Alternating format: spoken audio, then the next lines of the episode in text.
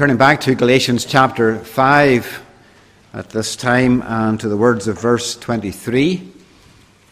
Galatians 5 and 23. We're coming to the final part of the fruit of the Spirit, the ninth part, and I've stressed throughout these messages that these things do not make us Christians. You can't become a Christian by trying to be more loving or more joyful or more patient or more gentle or more meek.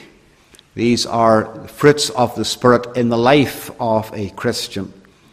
And they are different parts of the one fruit of the Spirit, nine aspects or nine dimensions to it. And the Spirit cultivates these in the life of a child of God and does so throughout the life of that believer. And so we come this morning to the last one here in verse 23 the word temperance. I will come, God willing, next Lord's Day morning to the final phrase in verse 23, where Paul adds, Against such there is no law. What does he mean by that? And we'll look at that, God willing, next time.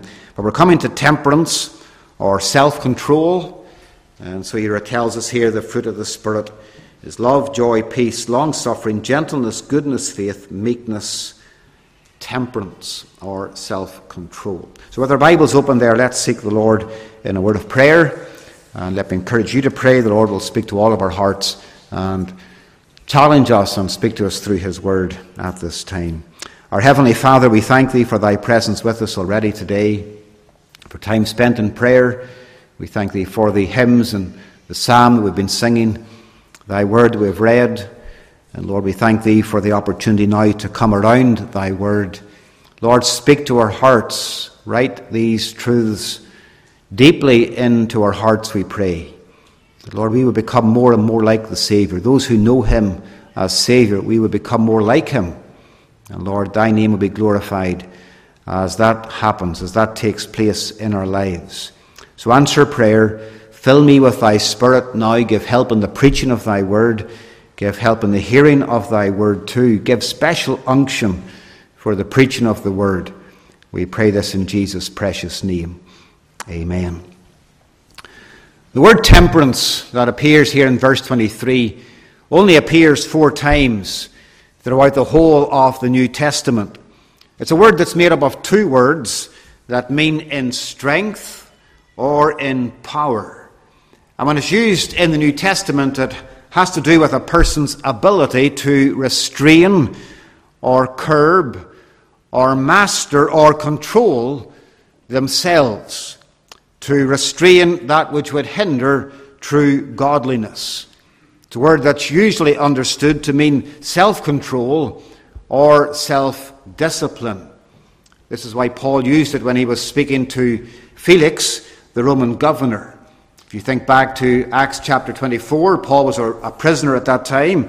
He's on his way to Rome, but he's brought before Felix the governor.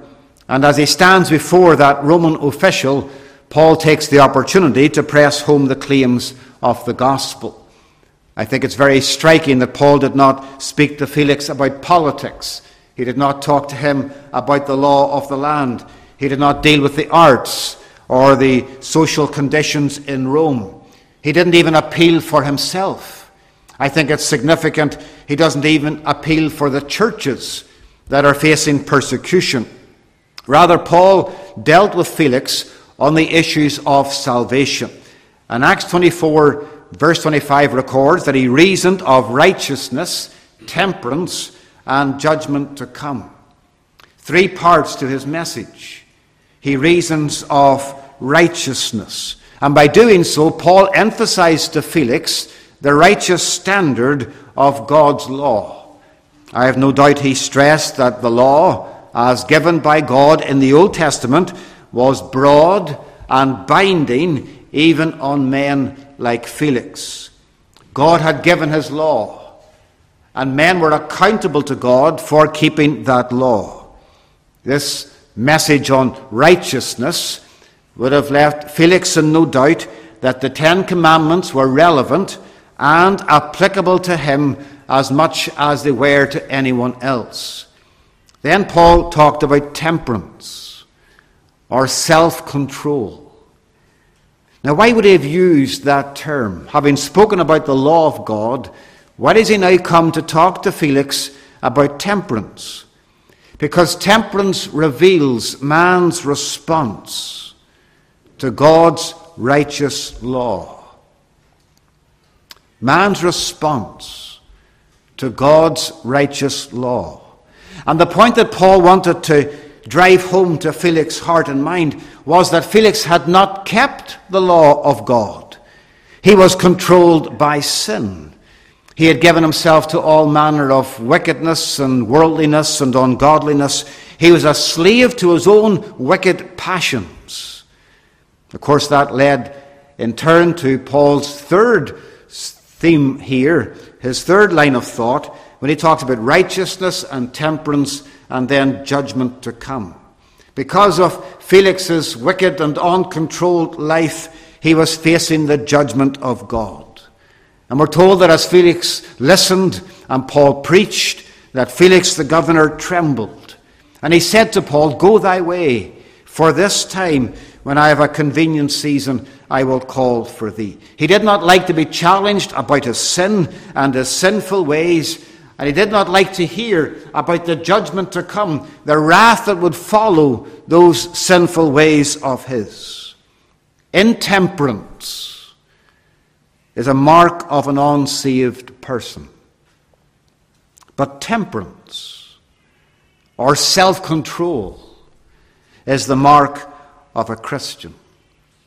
In more recent times, the word temperance has been identified more with alcohol than with anything else. A temperance society or a temperance lodge involves a group of people who seek to exercise self control when it comes to drinking. They will abstain from alcohol and they will encourage others to do the same. But the biblical word goes much further than just alcohol. It undoubtedly includes a proper attitude to alcohol. And a very strong argument can be made from the scriptures that the best approach to wine and spirits and other alcoholic drinks is a temperance approach a controlled approach that involves abstaining from them completely. No one ever became a drunkard by following that way of thinking. But temperance doesn't stop with alcohol, it touches on every area of our lives. We are to exercise self control in our thoughts, not allowing them to wander off into things which God forbids for remember, a man thinketh in his heart, so is he. Proverbs 23, verse 7. We're to exercise self control over our time, not wasting it on things that are detrimental to us. How much time is wasted and frittered away in things that could very well be done without.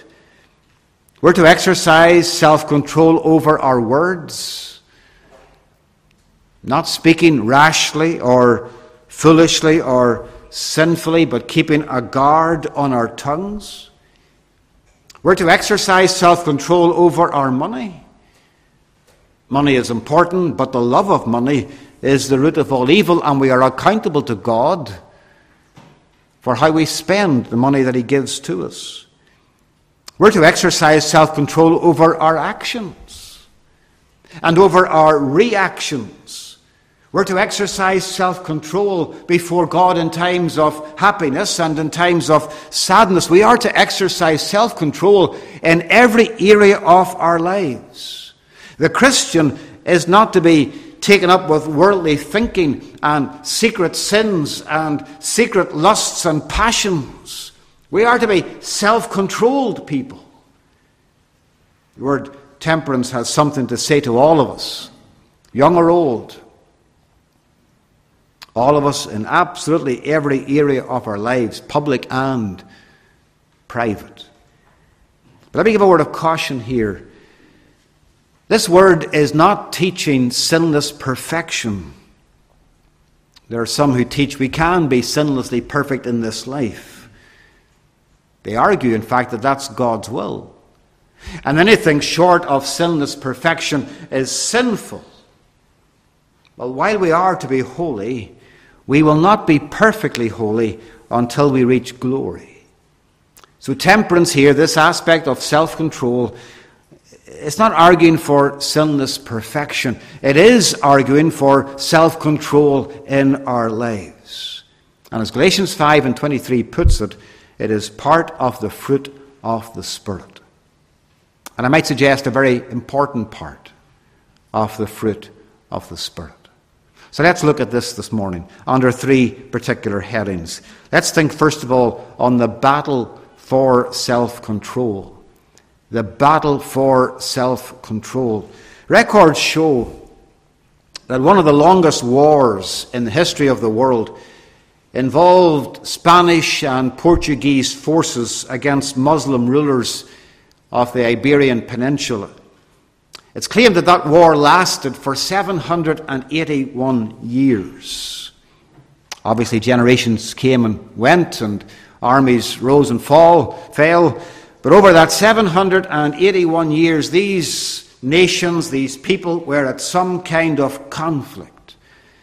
There have been other wars throughout the history of the world that have lasted almost as long. But there is an even greater war, a longer war, a spiritual war that has continued right from the beginning of Adam and Eve in the Garden of Eden. It's a war that involves the flesh and the spirit. And it's ongoing, believer, to this day. It's the battle of sanctification the battle for holiness, the holy war that concerns the Christian and the Christian's life for God. The Westminster Confession of Faith addresses this in the chapter on sanctification. This is what it says This sanctification is throughout in the whole man. Yet imperfect in this life, there abiding still some remnants of corruption in every part whence arises a continual and irreconcilable war. The flesh lusting against the spirit, and the spirit against the flesh. A continual and irreconcilable war. Isn't that the truth of verse 17 in this chapter? For the flesh lusteth against the spirit, and the spirit against the flesh and these are contrary the one to the other, so that ye cannot do the things that ye would. Peter jumps in with a similar statement in 1 Peter 2 and verse 11 when he says, Dearly beloved, I beseech you as strangers and pilgrims, abstain from fleshly lusts which war against the soul. So, what Paul is saying and what Peter is saying is that the Christian is involved in a spiritual battle. And this spiritual battle rages in every area of the Christian's life. And it certainly rages in the area of self control. Godly self control is an ongoing challenge for the Christian. Haven't you found that to be the case? You know what you should do, but you struggle to do the right thing. You know that certain thoughts should not be in your mind. Certain thoughts are, are wrong and impure, but you let those thoughts linger there. You know that you should not be reacting the way you are reacting to a certain set of circumstances, but you keep on reacting that same way. You know that you're doing things that your conscience testifies against and indicates to you that those very things that you're engaged in are contrary to the will of God, but you keep on doing them. It seems you have self control one day, but very little self control the next. It's a battle. It's an ongoing battle that every child of God faces in the Christian life. Why? Why is that? Why is it such a, a struggle? It's a battle because sin continues to dwell within us. Believer, that's a foundational truth we must never forget. Salvation means that we are saved from the penalty of sin. We will not be damned in hell because of our sin, because Christ has taken that punishment for us. Christ has died for us. We are saved too, not only from the penalty of sin, we are saved from the power of sin. Sin does not have the same dominion over us. The reign of sin has been broken. And we will be saved from the presence of sin. I say we will be because we are not yet. We are still in this body, we're still on this earth, we're still in this world, and while we're in this body, on this earth, in this world, we will struggle with the presence of sin. Paul addresses this very powerfully in Romans chapter 7. These are the words of a saved man. What does he say? What does Paul, the Apostle Paul, the great theologian, the great church planter, the great missionary, what does he say in regard to this battle that we face? He said in verse 18, I know that in me, that is in my flesh, dwelleth no good thing. For to will is present with me, but how to perform that which is good I find not. For the good that I would I do not, but the evil which I would not, that I do. Now understand what he's saying there. Paul has been very honest here with himself. He's been very honest with his readers. He's saying the things that I would do, I do not. The things that I would not do, I find myself doing. He goes on to say, Now if I do that I would not, it is no more I that do it, but sin that dwelleth in me. Believer, those are not flippant words from Paul. They identify a very real conflict. A conflict that rages in the heart of every Christian.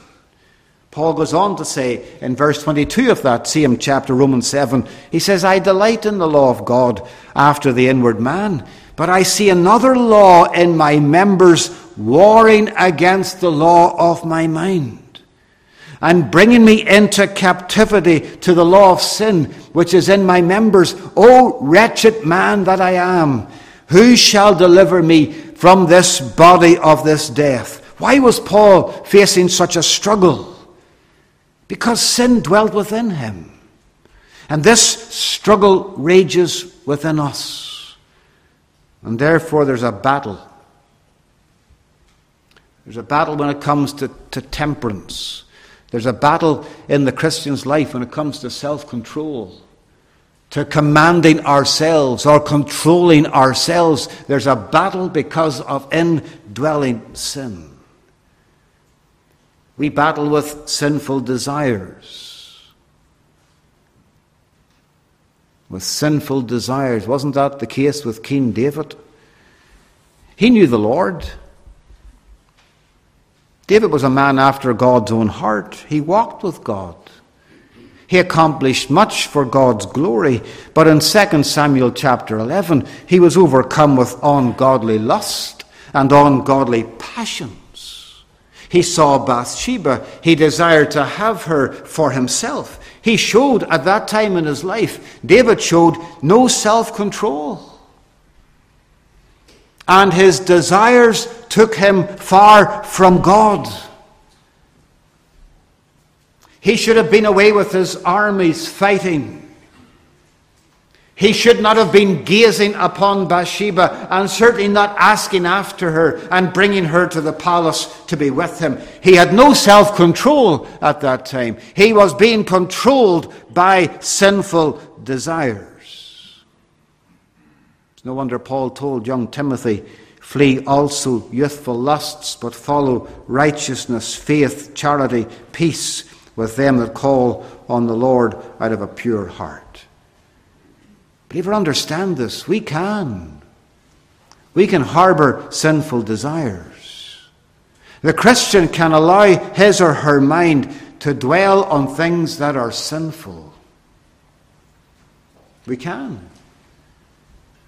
And the love of things can ruin our love for God. That's why we must guard our hearts. That's why we must exercise self control over our thoughts. What are the things you're desiring in life? Do you think about the things you're desiring? Do you think about the things that come into your mind and ask yourself the question are they in line with God's Word? Are they for your good? Are they right before God? Or are the desires that flood your mind, are they sinful desires? We battle with sinful desires. We battle with sinful deceptions. You know, the devil would deceive us. He's the master at deceiving. But we often deceive ourselves. How often have you tried to justify your sin? How often have you thought, well, no one has seen me, therefore it's not really a big issue? You know, we so deceive ourselves that we think, well, if someone else has seen us, it's a terrible thing. And what happens if they tell that? And what happens if they announce that to someone else? Or what happens if we get caught out with that sin? But if no one sees us, we think, well, it's not so bad. But we forget, don't we, that God sees us. We forget that if no one else sees what we're doing, that there's a God in heaven who sees it all. But we deceive ourselves with that thought. Well, no one has seen me, therefore it's not a big issue. How often have you reasoned in your heart, just once more, and then I'll give it up? Just once more, and then I'll be done with it. How often have you tried to explain away something by thinking, well, it's not as bad as some other people are doing? It's, it's acceptable in society. It's not so bad, therefore, I don't need to worry too much about it. How often have you said to yourself, and you've argued with yourself, well, I couldn't really help it?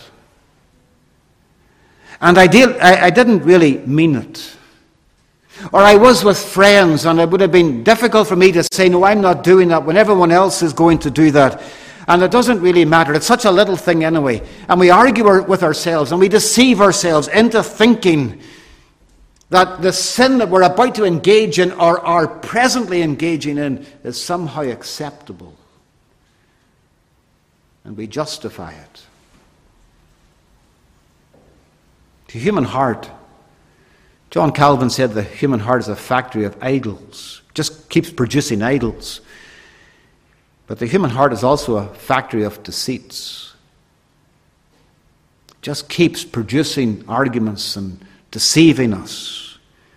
And it can come up with a whole host of excuses and, and, and justifications and, and reasons for things that are inexcusable and unjustifiable, but the human heart can come up with them. My friend, that's all part of the battle for self control. We battle with sinful desires, we battle with sinful deceptions, we battle with sinful distractions too. Sinful distractions. The people of Israel often followed, often followed the ways of the heathen nations around them. Oh, they knew the law of God. They were there at Mount Sinai when the mount was in smoke and, and the thunders were sounding, the lightnings were there, and God spoke to the entire nation. They knew the law of God when they came into the promised land, but they liked the ways of the world. And they were often distracted by the ways of the heathen. And, believer, we can be the same. We can become desensitized to the world. We can watch the same movies that numb us to what is right and wrong. We can read material that blurs the lines. We can listen to stuff that's contrary to God's word, and we begin to imbibe the thought processes, and we are distracted by the world. And as a result, as Christians, we don't exercise self control. This is what Paul is talking to these Galatians about the need for self control, the need for temperance. Sin dwells within us, sin is all around us. And with that combination of sin within us and sin around us, there's a raging battle when it comes to temperance. There's a raging battle when it comes to self control. It's always easier, isn't it, to see others who fall in this area. We can very quickly point point out their faults and pick out their failings. Oh, that person doesn't have much control there. Look at what they're doing. Not much discipline in that life. But we're very slow sometimes to see our own lack of self control, our very own intemperance. And so you have the battle, the battle for self control. Let me say something secondly about the basis of self control. The basis of self control. I remember distinctly as a young Christian, at times struggling with my own walk with God. And I would discover I would keep falling into the same sins time and time again. I would think I'd have the victory, and then I would fall again. And when I would fall into particular matters and particular things, I, I, would plan to do better the next time. And I would make another resolution and I would determine to try harder. And for a little time that would work and things were fine. And then before long, I was back again, failing and falling and struggling and sinning. And I felt worthless. And I felt useless as a Christian. Maybe you're here this morning, that's exactly how you feel. Maybe you're a young Christian, and that's exactly how it is with you today. You're struggling, you're, you're, you're conscious of your failings, but you keep failing, you keep falling, you keep yielding to the same temptation, and it seems that victory is as far away as ever. I didn't realize it at the time. But during those years, I was depending on myself. I was saved as a young person, but I had the notion that going on with God was something that wholly depended upon me. That was all down to what I could do. And all I needed to do was make better resolutions, try a little harder, and something along the line would change, and I would have the victory. But I was horribly wrong. Dr. Alan Cairns, in his book on the fruit of the Spirit, makes this telling and very important comment. He says, Gaining control of ourselves is not a work of self, but a fruit of God's Holy Spirit. It is not a matter of willpower or of making resolutions. One decision, one trip down a church aisle will not produce this fruit of self rule. In other words, this is not something we can do in and of ourselves. That was my big mistake as a young Christian. I was depending upon myself. I was depending upon myself to control myself. But self control is the fruit of the Spirit. It is the Spirit who produces this. It is the Holy Spirit who produces the subduing of the flesh as spiritual fruit in the lives of His people. And He does so according to grace. Grace. Believer, that's the key. Our justification, our salvation is an act of God's free grace and our sanctification, our growing in holiness, our victory when it comes to temperance, our sanctification is the work of God's free grace. God's grace toward us in Christ rests at the heart of the fruit of the Spirit in our lives. You think of this, it is grace. It is grace that has brought us into union with Christ. We would never have been saved were it not for the grace of God. Paul says that in Ephesians 2, verse 8 and 9. For by grace are you saved through faith, and that not of yourselves. It's the gift of God. God was gracious to us. God saved us. He granted us the experience of the new birth. He put His Spirit within us. He pardoned all our sins. He gave us faith to believe. He made us new creatures in Christ Jesus. We are in union with Christ, and we are in union with Christ because of His grace. We didn't deserve that. Grace is God's unmerited favour. His unmerited favour to those who deserve his wrath. And we were put into union with Christ according to God's eternal grace. It's grace that brought us into union with Christ. It is grace that enables us to live for Christ. We have no power to live unto Christ by ourselves. I wish I had learned that as a young believer.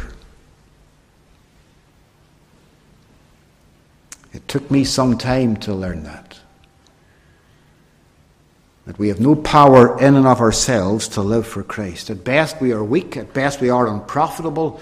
At best, we are without strength, but God gives us grace to live for Him. My grace is sufficient for thee, he tells Paul. And Paul reminds us in Hebrews chapter 4 that there is grace to help in times of need. Believer, we need grace. But thank God there's grace for us. There is grace that enables us to live unto Christ. It is grace that conforms us to Christ. How can you become more like the Savior? How can I become more like the Savior? How can I know more love, joy, peace, gentleness, and goodness, and meekness, and faith, and temperance? How can I know more of that in my Christian life? How can I become more like Christ in my Christian experience? By making better resolutions? By trying harder in my Christian life? No, by grace. By grace. And by grace, I'm enabled to exercise self control. By grace, I'm enabled to exercise faith in God and trust His Word. By faith, I'm able to look unto Christ, who gives me strength to live the Christian life and to become more like Him. It's grace that leads us to glorify Christ, it is grace that nourishes us in Christ. It's all of grace. The fruit of the Spirit in the life of a Christian is never apart from grace. And as it's never apart from grace, it's never apart from Christ. Christ died to save us. And his righteousness has been imputed to us, and he sanctifies us according to his promise. He sanctifies us according to his power, and he sanctifies us according to his purpose. Now, that doesn't mean we have nothing at all to do. We live by faith. By faith in Christ. And this is the basis of the fruit of the Spirit, including this part, this part of temperance, a self controlled Christian life. A life where we mortify the deeds of the flesh. A life where we redeem the time. A life where we seek to glorify God and enjoy Him. A life of practical holiness, a life of genuine godliness is possible not by our numerous resolutions, but by our looking unto Christ and seeking by His power to obey His word, to exercise our self control in the light of Scripture. Believer, we need to realize that we are in Christ. He dwells in us and He enables us to live for Him. We're not left. We're not left to drift through this world on our own, bouncing from one failure to another, falling here and falling there, constantly backsliding and losing out with God. No, by faith we look to Christ for victory, and He gives us the power. He gives us the power to exercise self control. This is what Paul means in Philippians chapter 1, verse 6. He says, being confident of this very thing, that he which hath begun a good work in you will perform it until the day of Jesus Christ. Who begun that good work in us? It was Christ. Who will continue that good work in us? Who will perform it? It's Christ. And he does it by grace. And by grace, he enables us to exercise self control. The battle for self control, the basis of self control. Let me say something lastly and quickly about the blessing of self control. There's nothing good and there's nothing godly about an intemperate attitude to life, a life that's out of control, a life that's ill disciplined Solomon said in Proverbs 25 and verse 28, he said, He that hath no rule over his own spirit. That's, that's what Galatians 5 is all about. He that has no rule over his own spirit, who doesn't exercise self control, who, who isn't marked with temperance, He that hath no rule over his own spirit is like a city that is broken down and without walls. A broken down city without walls. A city that has been ransacked and ruined and left as a heap of rubble. There's nothing attractive about that, is there? A broken city without walls. Nothing attractive there. And there's nothing attractive about a person who lacks this Christian virtue. To have no rule over your own spirit. To be out of control when it comes to things that are in line with God's words. To be ill disciplined in the Christian life to live a way that ignores the laws of God, to be careless about your thoughts, to be careless with your words, and talk like the world with all of its filth and innuendo, to be careless with your actions. To be out of control when it comes to your time, where you just waste time in the things that are sinful. To be out of control when it comes to your responsibilities is an unattractive thing. It's not pleasing to God, it's not good for yourself. There's nothing good about that. Nothing good about an ill disciplined, ill controlled life. But there's a blessing in the fruit of the Spirit here. It's a blessing to us individually to be self controlled.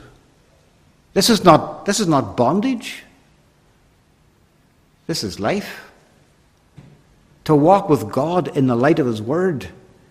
To be self controlled and to love mercy and to do justly and to walk humbly with God, believer, that's a blessing. That, that, that will spare us and save us from so much heartache in the Christian life. It's a blessing to us individually, it's a blessing to other believers.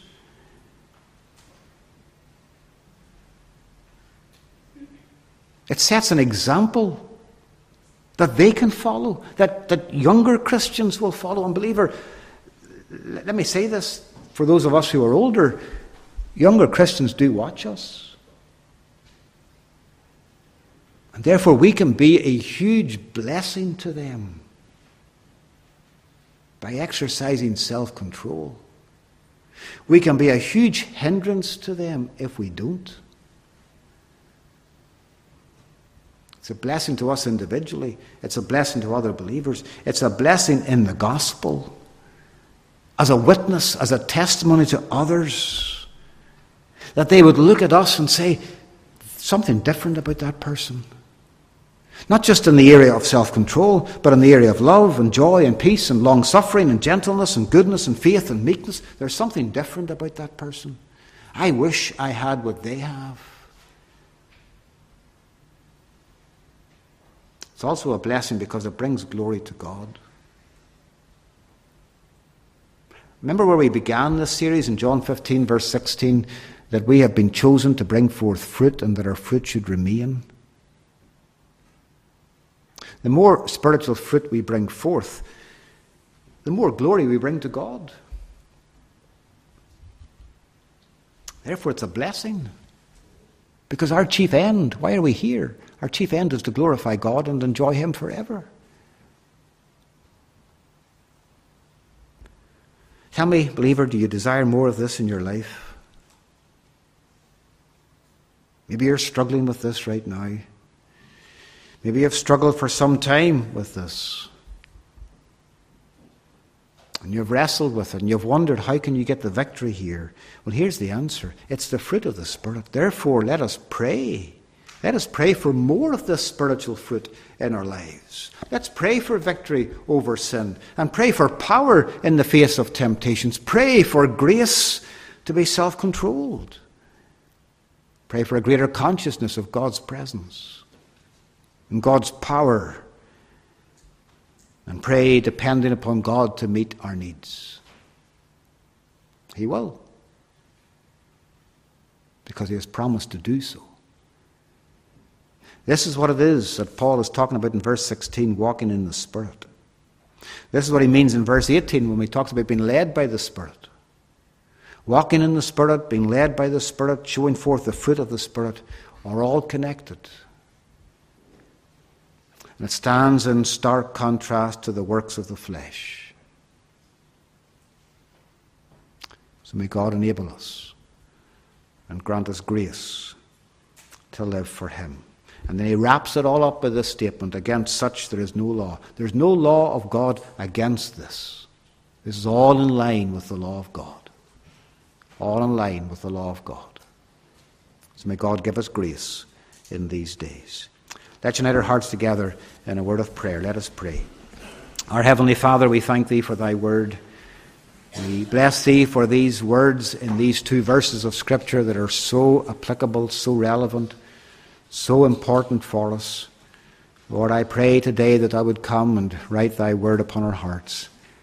Give us grace to be self controlled people, to know what it is to walk circumspectly, carefully, in a Christ like way, that we will bring glory to thy name. We thank thee for thy grace that enables us. We're not left on our own in this. We thank thee for the Spirit's work. So, Lord, answer prayer for us. Bless those who will stay around thy table, be with those who will leave at this time. Lord, minister to our hearts as we wait before thee. We ask in Jesus' name.